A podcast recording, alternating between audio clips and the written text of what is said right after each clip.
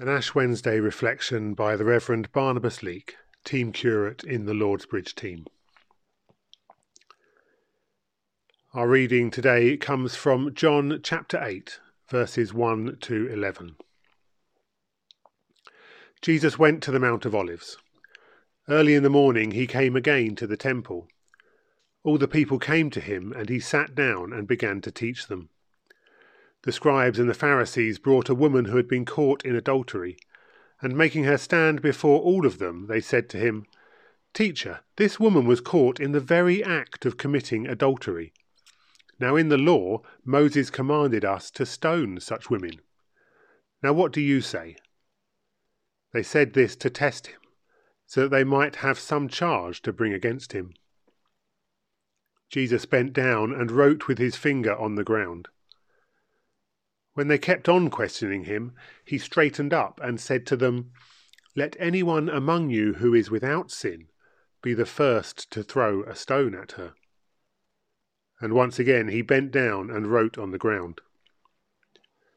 When they heard it, they went away, one by one, beginning with the elders. And Jesus was left alone with the woman standing before him. Jesus straightened up and said to her, Woman, where are they? Has no one condemned you? She said, No one, sir. And Jesus said, Neither do I condemn you. Go your way, and from now on do not sin again.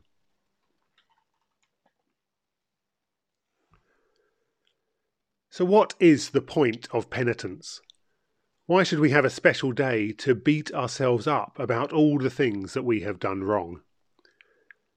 This passage shows us that it is through a deeper understanding of our own failings that we become closer to Christ.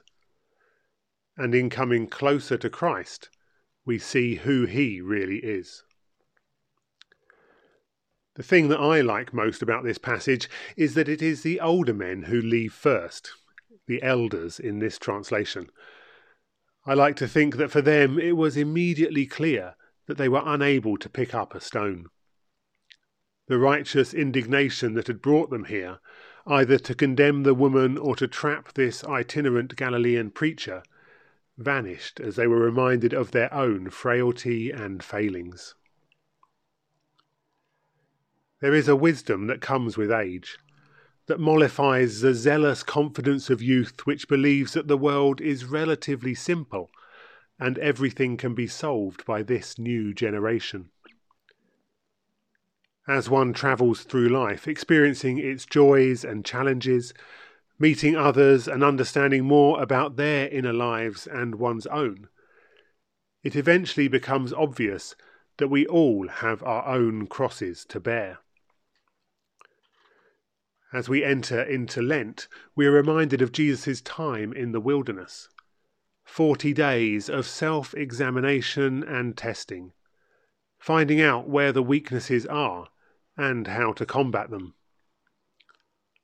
Our own lives, if we live them in pursuit of greater self awareness, can be a similarly enlightening experience. As we come to see our own secret brokenness, we are able to find greater compassion for those in whom that brokenness is sometimes more visible. The elders caught up in accusation and trickery here clearly had plenty of experience of this to draw on when Jesus turned the spotlight back onto them. Jesus himself, perhaps more acutely aware than anyone of the ubiquity of the sin in the world, really saw the person they had dragged before him and had compassion. So Ash Wednesday is not supposed to be a burden. It's not about berating ourselves for all the times we have fallen short of the glory of God. It is actually a time to come closer to God, to intentionally join Jesus in the wilderness, so that in seeing our own contribution to the sin of the world, we can join him in his compassion for all who struggle in this very human existence. As we come closer to Jesus, we might also come to an ever increasing understanding of who he is. The only one in that crowd who is able to pick up a stone chooses instead to put his life in the place of ours. The solution to sin is not condemnation and punishment. It is the freely given grace of God in the person of Jesus Christ. In that knowledge is not misery and mourning, it is freedom. Freedom, too, as the writer of Hebrews says, lay aside every weight and the sin that clings so closely, and to run with perseverance the race that is set before us, looking to Jesus, the pioneer and perfecter of our faith.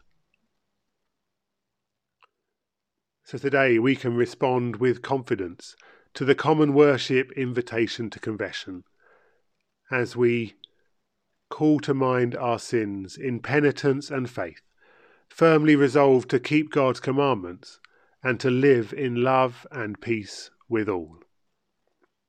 Amen.